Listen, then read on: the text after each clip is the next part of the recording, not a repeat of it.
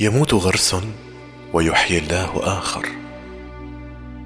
ورغم كل إيذاء الحياة أيها الإنسان فلا زال لديك غرس عليك أن تغرسه. وإن طلبت شيئا ما فاطلبه بعزة نفس. فنفسك لك وروحك لك. أما جواب ما طلبت ليس بيدك. وإن غرست شيئا يا ابن آدم ومات بين يديك فلا تطل البقاء عنده. نعم وأس نفسك ودارها ولا تؤذها لكن اجعل ما مات يحملك ولا تحمله. ها هم الأنبياء والأقوياء والأوفياء؟ تأكل الحياة أرواحهم ويغرسون ويأتون ربما وحدهم كما ولدوا وحدهم.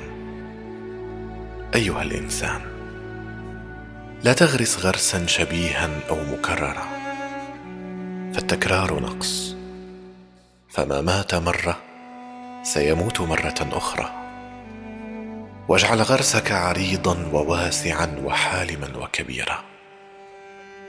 واغرس ما يبقى وما يرضيك وما يملأ الفجوة العريضة في قلبك وما تحلم ليلا ونهارا به. وابق بغرسك.